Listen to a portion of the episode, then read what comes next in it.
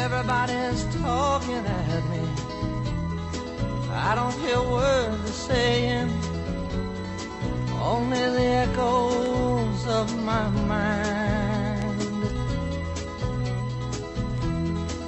People stop and staring. I can't see their faces, only the shadows of their eyes. Muy buenas noches, señores y señores. Les voy a decir lo que va a pasar, porque yo ya me conozco a mis clásicos. Va a pasar que un esforzado y bravísimo presentador de radio, llamado Luis Herrera, al que ustedes tal vez conozcan y aprecien, va a hacer lo imposible por hablar de cine durante los próximos 60 minutos. Misión que va a ser bastante difícil, porque tenemos como amenazas en el menú, digamos, de la conversación. La temperatura del estudio, que es, por cierto, asfixiante de calor. Ya verán ustedes como de vez en empiezan a surgir eh, voces eh, medio histriónicas diciendo que empieza a hacer frío cuando estamos aquí en Madrid a la 1 y 34 minutos de la madrugada a punto de ser achicharrados y de poner un huevo. Segunda cuestión, el europeo de fútbol como telón de fondo que por cierto tiene muy compungida a Ana Bermejillo, que no sabemos por qué, se ha convertido en tifosi de la selección italiana. buenas noches. Muy buenas noches. ¿Por qué va a ser imposible? Porque aquí hay tres esforzados, que no dos, porque ya van pidiendo refuerzos eh, piqueteros, que es la palabra que está de moda en la actualidad de estos días, que son. José Luis García, buenas noches, Eduardo Torres Luce, buenas noches, el refuerzo juvenil y siempre es también esforzado y entusiasta de Gustavo Pérez Puig, Buenas que noches. querrán hablar de otras cosas. Pues eh, ¿Qué has dicho lo de la hora, que nunca lo sueles decir? porque he dicho... A ver, lo- ¿qué ha hecho Holanda? Ver, no me ponga usted en A ver, ¿qué ha hecho Holanda hoy? Vaticine, Ya, vaticine. Vaticine. ya Apico en el azul está hablando de fútbol, eh? Yo quiero hablar de cine, son ustedes los que ya acaban hablando Sí, es de- imposible, de fútbol. pero sí es imposible. ¿No está grabado o no, don Eduardo? Eh, Eh, no, no, no, yo nos acabo ponga de usted llegar más compromisos, no nos ponga usted más Ya compromisos. no estaba hoy en La Coruña. Está en La Coruña y tengo testigos que ha aterrizado tardísimo gracias a Iberia en el aeropuerto de Madrid. Y menos mal que habéis aterrizado. Hombre, es que si no, ¿Estaríais en Coruña otra vez? no, no sé dónde estaría. ¿no? He No, visto Gustavo. la niebla Y y tengo que decir que no coincido para nada con su criterio. Me ha parecido una película de serie B que plantea una excusa puramente de ciencia ficción, que es la amenaza fantasmal de un monstruo venido de un agujero en el tiempo, en el espacio, no sé dónde diablos, que plantea el encerramiento de unos seres humanos y el conflicto que se desarrolla entre ellos, a base de histrionismo, fanatismo religioso, situaciones absolutamente inverosímiles, caracteres que no están nada definidos en los personajes eh, y un final espléndido. Ahora, eso sí, demoledor. Ambas cosas al mismo tiempo. Esa es la crónica que yo haría de la película. bueno, yo- Bueno, yo quiero decir una cosa y ahora le dejo a don Eduardo que se defienda. Que has dicho como si fuera pe- peyorativo que es una serie B. No, hombre, yo no La he serie dicho- B está llena de obras maestras, la serie B, y es incluso, yo creo que la idea de Daramon de hacer una película que recuerde pues a eso, a las grandes películas de los años 50 de la serie B. Y le cedo el testigo. No, no, yo, es que esa es su opinión y por lo tanto es perfectamente defendible. Lo que Bueno, pasa hombre, es que yo algo creo- de provocador en mi actitud. No Eh, vaya usted ahora de bueno. no, no, no. Yo, si no yo vamos lo que creo, yo lo que creo es que, claro, dice usted, es, es inverosímil, hombre, para empezar, una niebla de la que salen monstruos como Van Allen. No, pero esa es la excusa. Pero esa es la excusa para No, tener lo es. encerrados a una serie de personas No muertas es. de miedo y a ver cómo opera el miedo en los en los seres humanos. Por ejemplo, el, el amigo negro, entre comillas lo de amigo, del protagonista de la película. Pues su incredulidad y tal, ¿basada en qué? Basada en, en cosas irracionales, absurdas, desproporcionadas, para nada creíbles. Es decir, le juran ocho personas a las que conoce de largo usted- tiempo que está usted- pasando. usted no me lo creo, esto es una broma que me quieren gastar. Usted no me dice a fuera". los espectadores cómo se presenta la relación entre los dos personajes, que son dos vecinos conflictivos, que tienen una, una definición de vida completamente distintos. Él es alguien que vive en Nueva York, que es un forastero, que es un tema muy americano, el forastero, y se lo dicen. Aquí en este pueblo, eh, lo dice él, en este pueblo no gustan los forasteros. Yo creo que es una película hecha con modestia eh, por parte de, de, de que tiene un buen guion, que está dirigida impecablemente, con un ritmo magnífico durante dos horas que no decae en ningún momento, y con una secuencia final que usted mismo reconoce que es, eh, que es eh, La realmente mesa mejor, pero, excelente, pero ¿no? es excelente, pero al mismo tiempo, insisto, demoledora, Sí, ¿no? demoledora, no, no digo más, pero una- imagínese yo que el día anterior había visto lo, lo del diablo de Sidney No, pues Lumet, yo, si quiere usted afilo en más- Málaga para entrar en Malagón. o Afilo sea usted los argumentos, no, yo le digo lo que he visto y sin embargo, y luego bien, no quiero seguir hablando. ¿Y usted por qué no habla? Solo, solo dice la serie, usted ha visto la niebla, porque yo le vi en la sala de cine. La he visto, además, igual, la misma copia que usted. En la, en la sala de cine de, de los delincuentes, vamos, el Soto del Real. la- la- No, dos, no, no, dos. no haga usted del Real, no haga usted presunciones absolutamente fundadas en la imaginación. Yo le voy a dar a fiscal. usted la la razón imaginación en no una es un cosa. órgano de la verdad. Le voy a dar la razón en una cosa. La parte del personaje del amigo es un poco irracional. Es por prueba de ello que ese personaje se va enseguida Y fuera el de, de la los película. militares, porque no está nada bien explicado lo "Venga de los usted y lo militares". vemos, venga usted y lo vemos. No va a ver lo que está ocurriendo. Eso es. Bien, aparte de eso, la película es una película, como usted muy bien dice, de serie B, pero ojo, una serie B de buen presupuesto, ¿eh? incluso para el cine americano. Los actores son todos muy buenos, todos los que hace el que hacía de Truman Capote. Trabaja allí, el- no me acuerdo cómo Y lo llama, hace muy bien, además. Está muy bien, muy todos bien. los actores están estupendos y creo que tiene un clima y un desafío muy bueno, es encerrarse en un territorio tan bonito como un supermercado de provincias y que pase ahí prácticamente toda la acción, salvo las escasas salidas al exterior que no tienen más remedio que hacer los, los actores. Pero la película está muy bien llevada y yo te confieso que el ataque de aquella especie de bichos espantosos llega a ser sobrecogedora, o sea que está muy bien.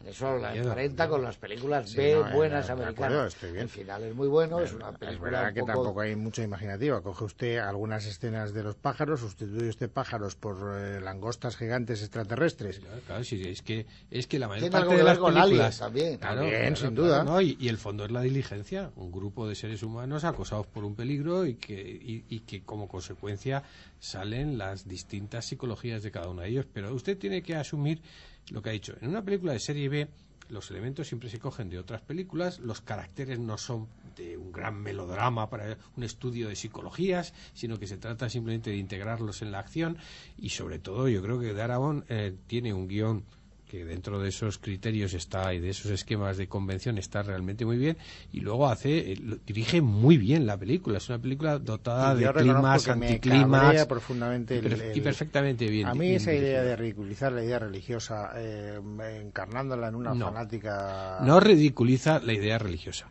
Eh, ridiculiza el fanatismo religioso tan presente, desgraciadamente, en Estados Unidos. Porque al lado hay muchos personajes que dicen, mire usted, yo creo en Dios, pero no creo en ese Dios vengativo, etcétera. O sea, yo creo que no ridiculiza la idea, la idea religiosa. Ridiculiza el fanatismo religioso, que desde luego es para atacarlo, ridiculizarlo, y en cualquier país y en cualquier momento de la historia, particularmente en Estados Unidos, donde tiene una presencia en el Partido Republicano sencillamente repugnante. Y tiene mucho que ver con una película que fue la tercera de la serie de Quatermass, el doctor Quatermass, que se llamaba ¿Qué sucedió entonces?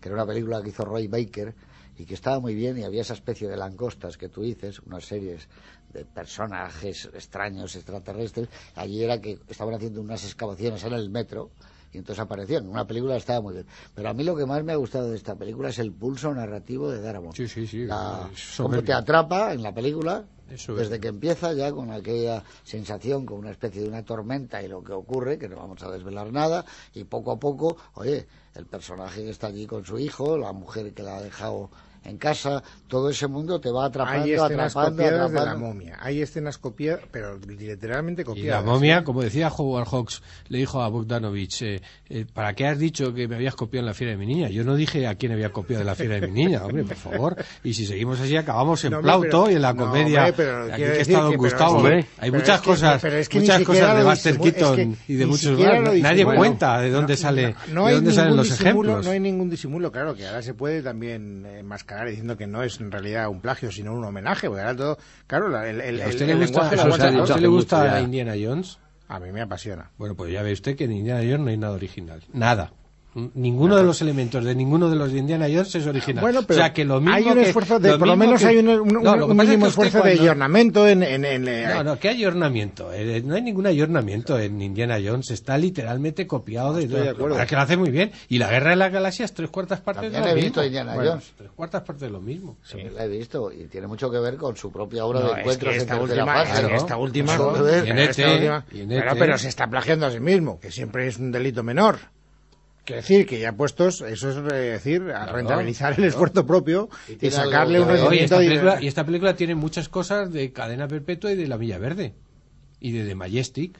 Yo Las, creo las que tres la- películas anteriores de, Sin de entrar en, este, en- de en- este señor, de en- Darabont. En, calidades, yo creo Eso lo que demuestra es que es un autor. que lo que le hubiera estado muy bien a la película de Spielberg es que lo hubiera hecho como una película B. Pero es una película A, A mayúscula.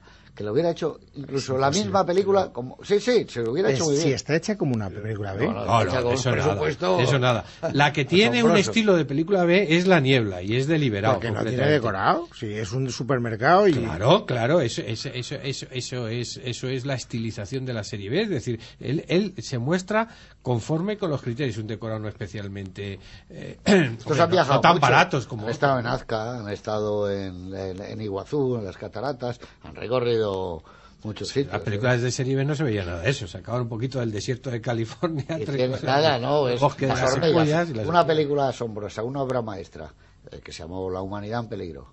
Dem, la de las hormigas, que es... eh, Las hormigas es la, la, por una la- la explosión- marabunta. ¿Por quién, eh, No, no, no, la de las hormigas. Cuando ruge la marabunta. No, no, la humanidad en peligro. Hay una explosión atómica en las hormigas muy grandes en Los Ángeles. Y me acordaba por lo del desierto. Eso es una película, esa es una obra maestra de Gordon Douglas. Ah, Son de ese tipo. fíjese. La noche de los, eh, la invasión de los ladrones de cuerpos. Ese tipo de películas. Fíjese, Son fíjese, maravillosas. fíjese que Darabont tiene un trabajo de dirección infinitamente superior al de Spielberg que desaparece totalmente en la última No, película. de es que no hay si la nada última de Spielberg. si es que la última de Spielberg- Y Darabont eh, trabaja, tiene un trabajo de puesta en Bueno. escena inconmensurable. No sabe lo que me gusta, que hayamos discutido a estas horas de la Sí, madrugada, que, que son más que nada porque por una vez ve usted las películas al ritmo de los demás, que siempre le agradece. Bueno, no bueno, al cabo de cinco ¿qué meses dice, Y me "Vi lo una película que, dice ¿Será usted, usted- que no le gustó a usted, sí hay que decirle, sí, sí, nos gustó. Ah, yo creía que no les había ¿Será usted tan malvado? Es decir, ¿y ahora usted va a reprochar el, el propósito de enmienda? ¿Usted, que es una persona benéfica, va a Pero, ¿ha reprochar usted a una ha persona visto que usted quiere rectificar? dorado y con la muerte en los talones o todavía no?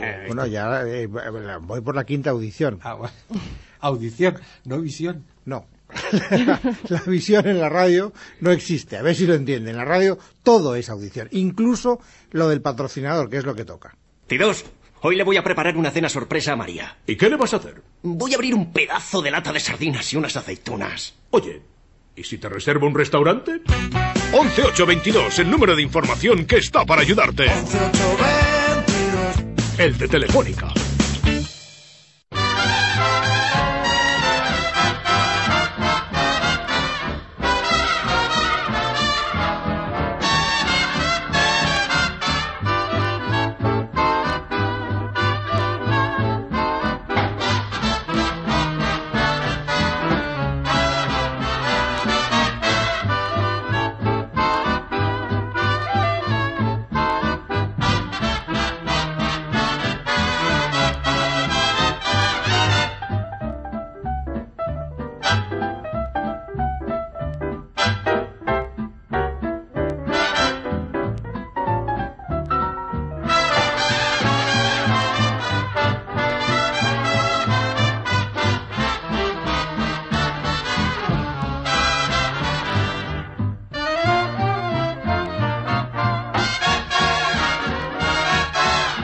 Gotta get my old tuxedo pressed. Got a sore button on my vest, cause tonight I gotta look my best. Lulu's back in town.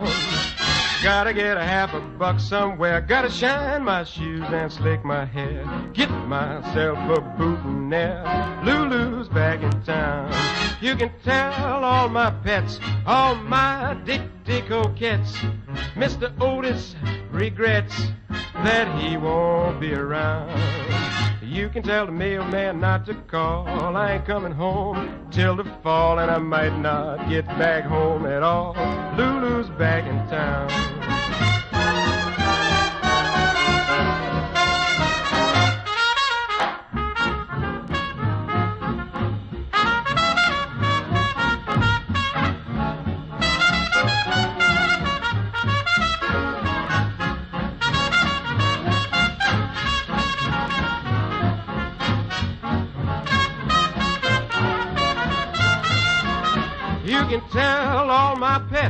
Extracurricular coquettes. Mr. Mercer regrets he might not be around. You can tell the mail man not to call. I ain't coming home till the fall, and I might not get back home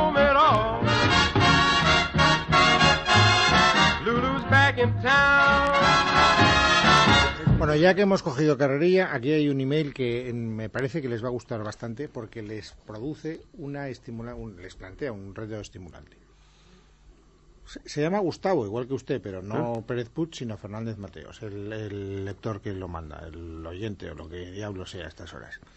Dice que tiene varias obras maestras pendientes de ver, que solo puede ver una este fin de semana y que por lo tanto tienes que escoger una de entre las que tiene, que son cinco seis. Bueno, no sé, cinco o seis, porque como veo menos que una o tres en un burro, no sé cuántas son. Los siete samuráis. 2001, una vez en el espacio. Esa, Gustavo, Esa ni se te no te ocurra. gusta. Esa ni se te ocurra verla. no te gusta. Pero vamos, viendo el plan que viene hoy el señor fiscal, igual te la recomienda. Los siete samuráis, 2001, una vez en el espacio, lloviendo piedras, los 400 golpes o los mejores años de, la, de nuestra vida. Empiece usted por don Gustavo y acabe usted don Claro. A ver, don Gustavo. Los mejores años de nuestra vida. A ver, Ana. Ana Bermejillo. Los 400 golpes. Bien, de momento vamos 1-1. Don Eduardo Torres los Luce. 400 golpes. Don José Luis García. Yo, cuatro, las cuatro, por ejemplo. Yo cogería No, los es mejores que años de no. nuestra vida, Una. los 400 no, golpes. Vale, no cambie las 2001, reglas del juego. Usted ha 2001 dicho y que solo una, aquí viene, lo ha subrayado además en el Bermejillo.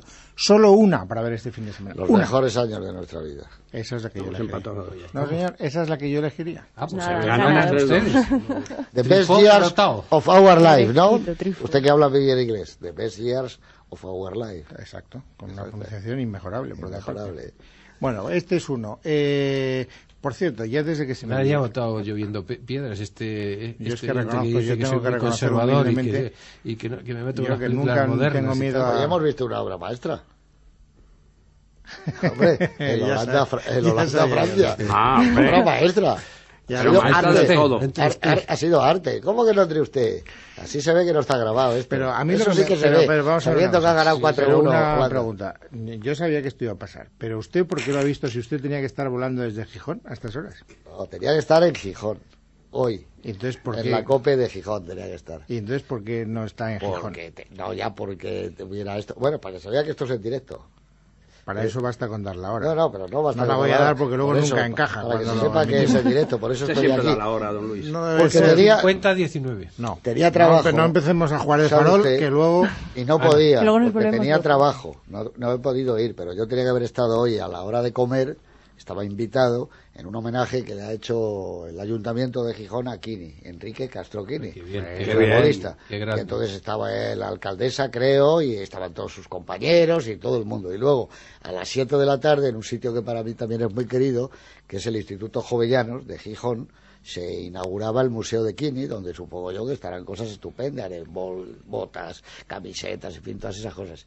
Y luego, mañana, eh, se inaugura un- el parque, que está al lado de las Mestas y del Molinón, que se va a llamar Parque de los Hermanos Castro, porque ya sabes que su hermano era Castro, el portero también del Sporting, que dio su vida salvando a unos A un niños Sí, sí, yo, en la playa. yo en un Entonces, jurado le dimos yo un tenía que estar hoy y lo tenía previsto. Mi amigo José Manuel, muy eh, gran amigo de Kini, vamos, escribió un libro sobre Kini y que se llama eh, Compañero Kini y ha sido capitán del Sporting muchos años, ya me lo había advertido y además mi plan era perfecto, haber estado hoy con lo de Kini y empalmar el domingo a ver si sube el Sporting a, a primera división, pero no he podido ir, por eso ahora cuando me dicen a veces, ¿está grabado este programa? Digo, hombre, sí, mira cómo está de grabado. Y quiero desde aquí mandarle un abrazo muy fuerte a Enrique, que aparte yo creo que eso está fuera de toda duda, es el mejor futbolista que ha dado Asturias, y los ha dado buenos, ¿eh?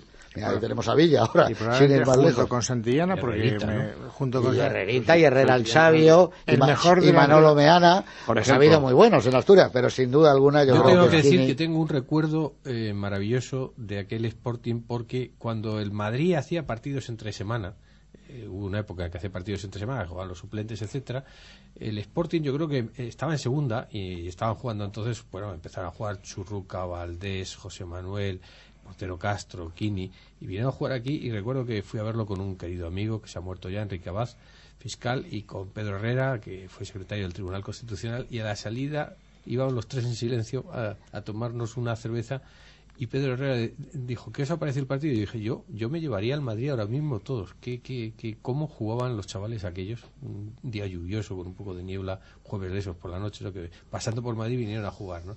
Y me pareció un equipo maravilloso. Estuvieron a punto de llevarse a José Manuel Pirri para el Madrid Maravilloso. y Kini se habló de lo que pasa que luego acabó en el Barcelona. Pero Kini ha sido, creo, no sé si me equivoco, siete veces Pichichi. En primera y en segunda, con el Sporting y con el Barcelona, donde iba. Yo creo que es, yo creo que es uno de los cinco grandes futbolistas que ha dado. Y luego como persona excepcional. Ah, Eh, no, Cuando le secuestraron, También es verdad que es ¿eh? salió y, sí, sí, Sí. y los del Barcelona se enfadaron con él, el presidente, no sé por qué, porque dijo que él perdonaba a los secuestradores. Por lo visto, el señor Núñez quería que pidiera la pena de muerte para los secuestradores, que no le habían hecho nada más que tenerlo secuestrado. De que no habían hecho nada. Hombre, no, es intolerable secuestrar a nadie. Pero quiero decirte que no le habían martirizado ni le habían torturado. Una reacción cristiana, ¿no? Exacto, él tuvo la gravemente. Está bien eso de ser profeta en tu tierra, ¿no? Hombre. Que te pongan un parque, que Pero, hombre, se llame como es tú y como precioso. hermano. De los delanteros es centros una que yo he visto con mis propios ojos, es decir, no leyendas, no, no grabaciones, no eh, jugadas escogidas, que es lo que pasa con muchos de los que a mí me dicen, mira cómo jugaba Di Stéfano. Yo del 55 pues no me acuerdo de Di Stéfano de Blanco. No pero se meta usted recuerdo a con don. José Luis y yo le matamos. Pero yo he visto, perdón, yo lo único que he visto y de lo que puedo dar fe es de lo que me han colocado los documentales y los, y los testimonios que sobreviven. No he visto las grandes pifias de Di Stéfano. Pero, insisto, No ha tenido que nunca ninguna. de los, No lo recuerdo, de los ninguna. grandes delanteros centros que yo he visto con mis propios ojos, entre Santillana y Kini está, tiene que estar en la elección. No, no, no recuerdo. que, fíjate, Santillana jugando en un equipo como el Madrid nunca ha sido máximo goleador. Lo cual es curioso. Y eso no quiere decir que no fuera un rematador de cabeza portentoso. El único que se paraba en el aire. Sí, sí, sí, se detenía en el tiempo.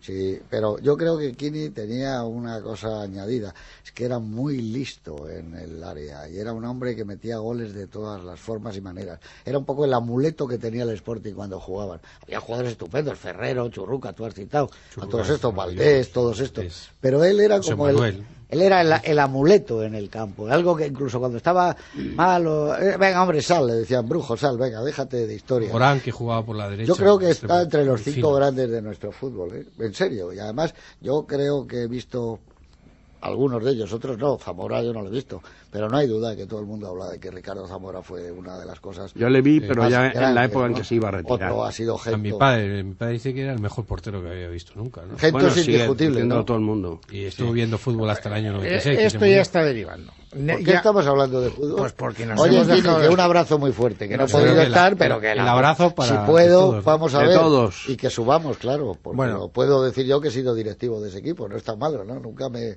me venzo demasiado, pero en este caso me parece que, que sí, hombre. Ah, a ver ya, si subimos sí, ya sí. 10 años, es muy bueno para Ya que no sube el Castellón, que suba el Sporting, lo digo de Sí, corazón. bueno, también. Estaremos todos Ya ahí. que baja el Murcia, que suba al Sporting. Una pregunta antes de que lleguen las noticias, que debe faltar poco. Si no han 55, metido la grabación 46. tarde, debe faltar poco. Eh, antes hablaba usted de una película en un decorado, ¿no? Una especie de serie B.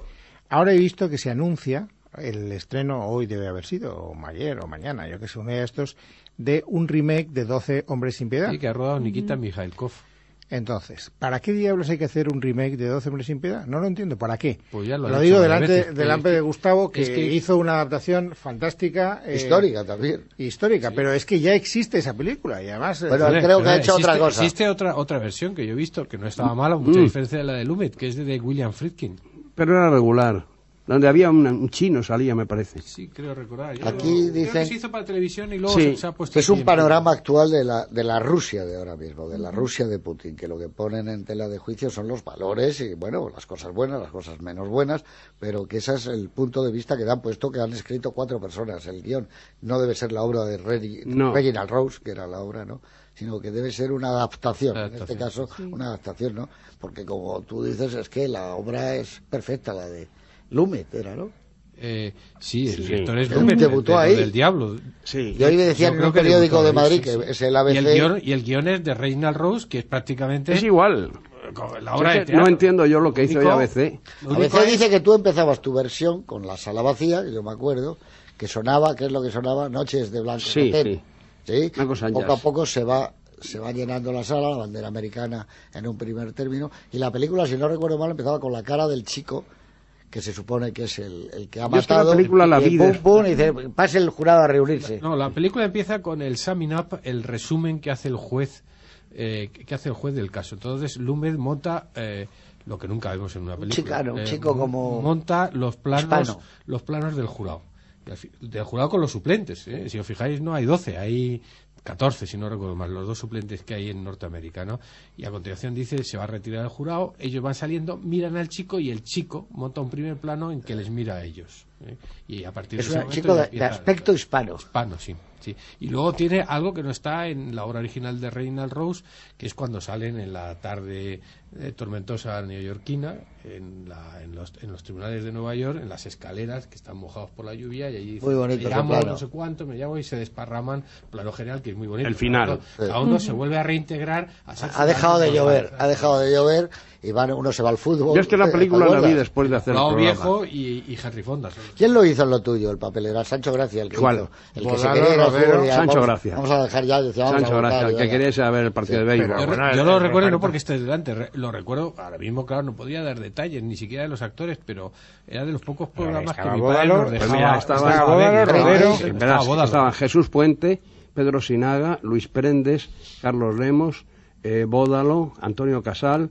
Manolo Alejandre, Sancho Gracia, José María Rodero, Ismael Merlo, Fernando Delgado Rafa- y Rafael Alonso. Qué barbaridad. O sea, eran Pero 12. los Caray, actores, todos. caray, iba a decir, joder, como- pero caray, eh, Nah, era- es un reparto irrepetible. irrepetible. Y además lo pasamos muy bien ensayando y muy bien grabando. Fue una grabación maravillosa y el resultado yo creo que Eh, Estaba muy ¿cómo bien. ¿Eh? Eh, ¿Ensayabais primero, luego grababais? O... Sí, yo ens- eh, como ni no, se me es- ensayamos durante iniciar un interrogatorio porque si esto va como tiene que ir 59, 19, todavía me queda un poco. no señor porque antes tiene una cu- cuña del patrocinador listo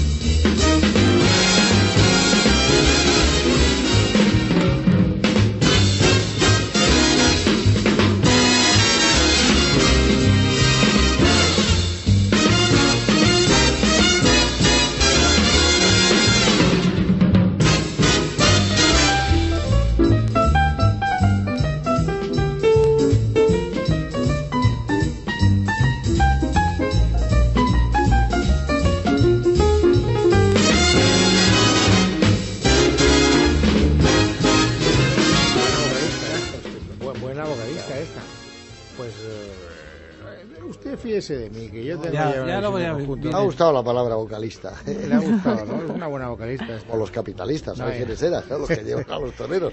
bueno seguro que la ministra de Igualdad querrá que sea vocalista Bueno, Es- no te deja preguntarle eso a fistro, es Gustavo. un- es un Pregúntaselo a Gustavo eso que le quería preguntar. No, le- no le- te deja. Lo que no me ha dejado porque me censura es, ya saben, lo que de, de vez en cuando me echa el programa y no puedo venir en dos o tres semanas. En fin, lo habitual, por otra parte. Usted entre, no entre alimente jefes esa leyenda porque se irá de Me vacaciones hace móvil, pero en fin, estas cosas. en fin. Eh, don Gustavo, ¿ensayó usted mucho el programa ese? Sí, ensayamos 40 días. 40 días, 40 sus días. 40 noches. Pues, Casi. No, pero que hay mucho tiempo, ¿no? Sí, en televisión aquello era muchísimo tiempo. Pero luego eso tuvo la ventaja de que como tenían dominio al papel, las secuencias podían ser de 5 minutos, incluso de 10.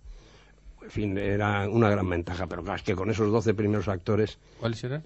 pues eran Jesús Puente, Pedro Sinaga, eh, Carlos Lemos, Luis Prendes, José Bódalo, Antonio Casal, Manolo Alexandre, eh, Sancho Gracia, José María Rodero, Ismael Merlo, y Rafael Alonso. Y Fernando Delgado. Pues sí, irrepetible. tremendo. Irrepetible. Más entre ellos, ninguno quería que se le olvidara la letra. No, bueno, No bueno, bueno. ahí, claro. El que era muy peligroso que era Luis Prendes, que siempre era raro. Yo le quería mucho, le admiraba mucho, pero era raro. Y habíamos ensayado una, una secuencia de él, que era un monólogo que tenía, con él sentado. Y entonces de repente yo cuando fuimos a grabar dije, no, paséate para acá, para allá y tal. Y se me equivocó como siete veces sabiéndoselo, para que le obligara a que se quedara sentado como es lo que quería para hacer que le hiciera primer plano. Y entonces yo ya que estaba muy, muy enfadado, de repente dije por el micro abierto el playback sin que se notara. Le dije a Mara, digo, la culpa la tengo yo por contratar actores mayores que se les olvida la letra. Y a la siguiente le salió a la perfecta. Y cuando terminamos y vimos la grabación me dijo, estupendo, como un caballero, tenía razón, quedaba mucho mejor así. Porque claro, es que el sentado, ah, era mucho mejor, es una escena en que él pasea y explica y habla. es- Bueno, pero lo de Luis Prendes tenía tela, ¿eh? ¿Y cuánto tardaste en rodar 12 hombres? Tardé seis días y medio, seis, seis, siete. Pero por culpa del decorador, que, que era muy amigo mío, y entonces en lugar de hacerme unos paños que pudiera quitar, porque hay unos cuatrocientos y pico emplazamientos de cámara, entonces, en lugar de hacer que pudiéramos quitar los paños o correrlos o levantarlos, los hacía fijos. Entonces, cada vez que había que cambiar un... Desclavarlo. Había que desclavarlo, despintarlo y luego pegar otra vez el papel y esperar a que se secara. Y eran 20 minutos, 25 minutos cada cambio de ¿Qué año emplazamiento. era? Porque yo antes te he dicho que era un programa que nos dejaba ver mi padre los po- y, y- El año 73 fue exactamente. 73, con perdón, ya yo era mayor de edad. Hombre, no. Muy mayor. Bueno, mayor de edad entonces era a los 21 años, tenía 23 años, o sea que eran Ah, dos años. 73. mayor de edad, ¿no? Ah. Ya- ya O sea, eres dos del años de 50. mayoría. Soy del 50. El año 73 fue. Y se emitió en marzo del, 50 del 73. Pues yo creo que es uno de los programas míticos de Estudio 1, porque todo el mundo de una cierta edad recuerda, entre otros, el de dos Y además hubo una acogida impresionante y ABC, Enrique del Corral, que era un crítico espléndido, hizo una crítica que decía el cenit de los programas dramáticos. Decía, a partir de hoy habrá que hablar de antes y después de 12 hombres sin piedad cuando se hable de un programa dramático de televisión. Fueron muy generosos con nosotros. Ah, bueno, yo creo que eh, eh, em, era un programa que lo veía todo el mundo, ¿eh? Lo veían en Estudio Uno lo Pueblo de veía todo el mundo. Lo veían en todo el mundo, ¿eh? Pero si además es que, bueno, ¿para qué vamos a hablar de por qué no se hace teatro ahora en televisión? Era un programa que como una semana era 12 hombres sin piedad y otra era eh, una obra de Arniches, y a la otra era un Jardiel, y a la otra era Muñoz Seca, y a la otra era un Lope de Vega, a la otra un Calderón, el espectador adquiría una cultura teatral impensable.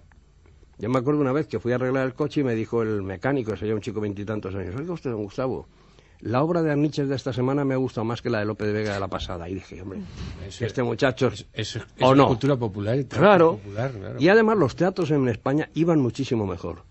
Porque es, es- la gente de ver teatro se animaba luego a ir a ver al teatro. Pero en pues, realidad no crees que ha cambiado tanto, ¿eh? Porque si yo ahora que he estado pasando unos días con, con una de mis hijas, he estado viendo y todos son, eh, digamos, series españolas que son es teatro, es un teatro menor si usted quiere, pero bueno, son, las son, series españolas con son realmente Son repugnantes. flojitas, ¿eh? bueno, pero vamos a ver, No, eh, será lo que quiera, pero desde el punto de vista de lo que es la factura, es teatro. Es decir, Bueno, bueno. En fin, no quiero, No quiero- no quiero los discutirle, don Luis, pelearnos, ¿no? pero de Como los quiero estudios uno- este podemos no decir que estamos, no, podemos decir que está mal. No, pero eh, Gustavo, tú ahora mismo pones, vamos a ver, tú ahora mismo pones crimen y castigo y no consigues que la gente te siga, porque la gente Bueno, pero prefiere no ver hay por qué internado, crimen y castigo. Bueno, eso habrá que verlo, ¿eh? Pero, Porque- ¿qué? No, oiga, no Porque se meta luego con crimen y castigo, que fue No. un estudio uno maravilloso. No, no, no, de- no, no, pero quiero decirte, el tema del éxito de Estudio 1 era que la, el balanceo que se hacía de los títulos, que cada semana era un autor diferente, un reparto diferente, un realizador diferente y un estilo distinto. Entonces, podéis poner Crimen y Castigo y a la semana siguiente poner Los extremeños se tocan y a la otra Madrugada de Boro y a la otra Carlo Monte Monte Carlo, de Jardiel. Entonces, sí. Ahora, si de repente, en vez de poner esas series que ponen ahora, pones Crimen y Castigo, a lo mejor se suicidan los espectadores porque no están acostumbrados. No, sencillamente cambian a otra, eso, es, Ya. otro, es otro. Bueno, como te engancharas, que era lo que pasaba, a, a ver cada semana una obra de teatro, pues eh, el, el mecánico veía. Claro. Sí, estoy seguro que veía el caballero del Ah, medio. no, Pero sí. claro, y les encantaba. Pero ta- es que también es verdad que no había mando a distancia entonces. No, pero había una televisión. Claro. Entonces, que esa televisión utilizara, por ejemplo, una noche a la semana para poner el alcalde de Zalamea, era estupendo. Hombre, eso es indudable, ¿no? duda. Porque eso arraigaba en la gente y poco a poco te quedabas, ¿no? Con la historia exacta, pero, hombre, había algo que te hacía asimilar como una esponja esas cosas, que otra noche fuera Otelo, de, de- de Shakespeare, que otra noche fuera Jardiel, otra- yo creo que eso, de una manera, eh, de por osmosis, sin darte cuenta, ibas adquiriendo una cultura popular y no tan popular, era buena, o sea, que eso estaba muy bien, ¿no? Eso creo que era bueno. Y yo creo que cualquier televisión que pusiera ahora, adaptándola a estos tiempos de ahora y a la manera con que se hace ahora la tele, el teatro, seguiría gustando. Yo estoy de acuerdo. Porque- Yo también. Porque, porque, porque gusta. Incluso si lo porque hicieran... gustan los actores, puesta me encantaría poderles dar la razón, porque a mí me apasiona el teatro y lo he dicho muchas veces, pero no estoy tan seguro de que eso fuera Pregúntale así. usted a Ana, Ana Pero yo- Bermejillo. que es de otra generación. Otra generación, afortunadamente para ella. ¿qué pasaría? Pero yo creo que ahora mismo la programación teatral, que está bien en Madrid, la gente acude y va al teatro. Claro. si se ¿eh? pusiera, si se programase en televisión en lugar de tanta porquería como se programa, yo creo que la gente lo vería mucho mejor que programas basura que hay constantemente. Yo no estoy seguro. Tú ahora pones, eh, yo qué sé, La vida de sueño, por ejemplo. Por, Hombre, por- porque algo... pero es que- no, hombre, pero- pero es que, Gustavo, eh, da igual, tienes 14 alternativas. Bueno, pero vamos a ver. Claro. Vamos a ver. Esto es como. Yo me acuerdo que la familia Suárez un día me dijo, Adolfo, es que hemos llevado a los niños al teatro y nos ha gustado. Y yo, ¿qué les habéis llevado a ver? Dice, Parsifal y en un día que había huelga de decora- de tramoyistas y no había. Dije, hombre, no se puede empezar a unos niños llevando a Parsifal. Pues no. Déjamelos. Les llevé a ver el Mendo. Luego les llevé a ver Angelino al honor de un brigadier. Luego a ver el Tenorio. Y se hicieron fans del teatro. Ahora, si de repente, en vez de esos programas donde salen cuatro gente raras y dicen cosas de que no sé quién y que la cama no sé cuántos y no sé cuántos, pones la vida es sueño en- de tirón, el susto Hombre, se puede llevar no, es horroroso. decir, pero vamos a ver, habría que hacer algo por el teatro clásico. Pero ¿no Luis, eh, pero Luis, yo que voy con una cierta frecuencia, no quizás con la que debiera, pero bueno, voy con una cierta frecuencia al teatro, como me da la impresión de que va Ana, hay mucha gente joven en el Sí, teatro. sí. ¿eh? Te quedas sorprendido de Yo las estoy- obras sí, sí. más variadas. Y con Yo estoy nada convencido Hace que si tú haces no un programa lleno. en la línea ¿Eh? de qué Lleno. grande es Yo el teatro, mucho tiempo que no. donde tú explicas que vas a ver una obra de Calderón o de Priestley o de Shakespeare o del que sea, y se explica Mm. bien esa obra y se introduce amenamente poco a poco lo que es. Se ve la obra y luego se habla de esa obra, además de hacer una labor cultural y beneficiosa para los espectadores, pues, la gente entraría por todo el teatro. Es que Cuando José Antonio Sánchez- Bernard Shaw, todo lo que quieras. Era director general, yo le propuse hacer, imitando, y además lo dije, el programa de Qué grande es el cine de José Luis, Qué grande es el teatro. Entonces grabamos siete. Haciendo, yo hacía una entrevista de tres minutos a los protagonistas que quedaban vivos. Hicimos el alcalde de Zalamea, que lo interpretaban Emilio Gutiérrez Cava, Sancho Gracia, Ana María Vidal y lo dirigía González Vergel. Eh, grabamos ese, grabamos Los extremeños se tocan, que lo vamos, grabamos, no, la presentación, que lo hacían eh, Queta Claver, Amparo Baró, Pedro Sinaga, eh, Mariano Zores, bueno, un repartazo. El Caballero de las Espuelas de Oro, con Rodero, Jesús Puente, Paco Morán, eh, en Madrugada de Buero, dirigido por Mara, con mm, José María Cafarel y Aurora Redondo, siete. Bueno, y cuando llegó la señora Cafarel, los siete programas los tiró a la basura. El coste de ese programa era de un millón de pesetas, dos horas y media de audiencia, dos horas y cuarto. Porque como la materia prima, que era el estudio, no lo tenían, pues la señora lo tiró a la basura porque se ve que le convenía más contratar a alguna productora. Bueno, A, la- a tirar a la basura toda la programación cultural de la segunda cadena. Claro. Eso es así, pero en fin. bien, ahora, ahora seguimos. Bueno, de esto ya no vamos a seguir, ya lo aviso para que luego no haya frustraciones innecesarias. Ahora vamos al patrocinador, por tanto, un respeto, y luego enfilaremos la recta final porque ya estamos casi en la recta final. Hoy es el cumpleaños de Juan. Y qué pena que no tengo su teléfono. ¿Para felicitarle? ¿Eh? Ah, sí, sí, T2, para felicitarle. Bueno, ¿y por qué hace un pedazo de fiesta? Ah, pues toma su número. ¿Te lo mando al móvil? Es gratis. 11822, el número de información que está para ayudarte. El de Telefónica.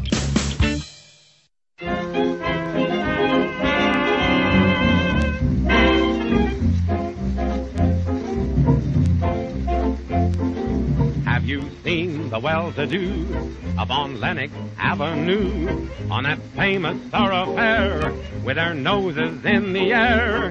High hats and colored collars, white spats and fifteen dollars, spending every dime for a wonderful time. If you're blue and you don't know where to go to, why don't you go where Harlem sits? putting on the wrist. Spangled gowns upon the bevy of high browns, from down the levee, all Miss misfits, putting on the wrist. That's where each and every Lulu Belle goes. Every Thursday evening with her swell bows. Rubbing elbows, come with me and we'll attend their jubilee and see them spend their last two bits putting on the wrist.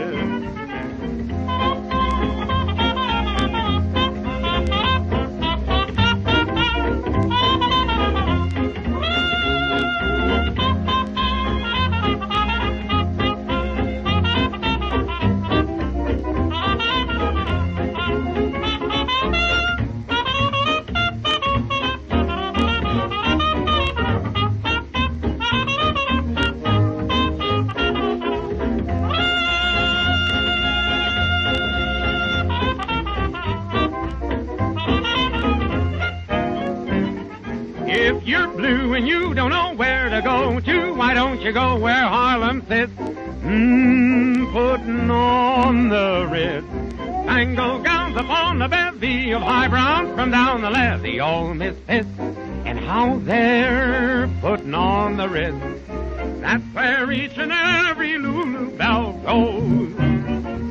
Every Thursday evening with her swell bows. Rubbing elbows, come with me and we'll attend their jubilee and see them spend their last two bits. Just putting on the wrist. Esta la hemos oído hace poco en Nueva York. Sí, en el jovencito Frankenstein, Putting on the Ritz. Esto, la primera vez que lo vi fue en una comedia musical cuyo título no recuerdo, que Clark Gable cantaba solo regular, Clark Gable, aunque le guste, sea el actor favorito de Don Gustavo, y se tiraba, le recogían las chicas, las coristas y lo sacaba fuera del Bueno, a mí con cantando me gustaba más Este no Chevalier. es, no es la escena de la cabaña. No.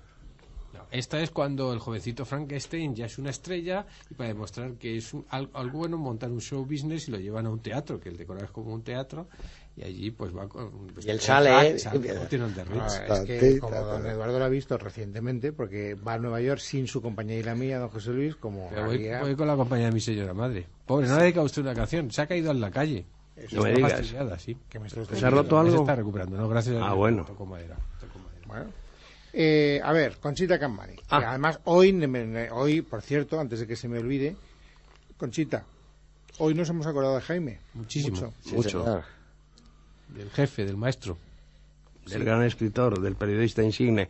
Por Del cierto, amigo. Conchita, Pero del gran ustedes, amigo. ustedes ninguno ha tenido eh, el privilegio de trabajar con él como director. Yo sí, soy el único que puedo decir. No, yo- lo único que he hecho ha sido hacer una función adaptada por él y por Laura, el Cirano de Bergerac. Y he comido mucho, porque es que además Conchita es hermana mía. No sé si lo sabían ustedes. Bueno, aclárelo porque es, Aproximadamente. es las ironías en la radio No, las una sacas en la hermana radio. electa. Hermana elegida por mí Eso y elegida ello, yo por ella. Hermana electa. Exacto. Esas, esas hermandades se pueden romper. ¿eh? O sea, usted No, jamás. porque Se Conchita- rompen las de sangre No más. facilidad. Las de sangre son más fáciles. Y usted era el director del programa.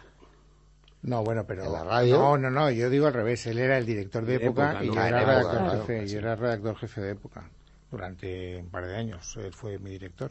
Pues le echamos, plantilla tenía echamos Y eso es lo que quiero que no se me olvide, Conchita, te lo digo desde aquí. Entonces yo en esas veladas en época es cuando Jaime al final de la jornada aparecía por allí como el patriarca ya eh, experimentado, el hombre que recuerda los la- las, las anécdotas vividas, entonces contaba cosas de Luis Calvo, contaba cosas de César, eh, contaba cosas de, de, en fin, de los grandes periodistas eh, con los que él tuvo la oportunidad y el privilegio de trabajar.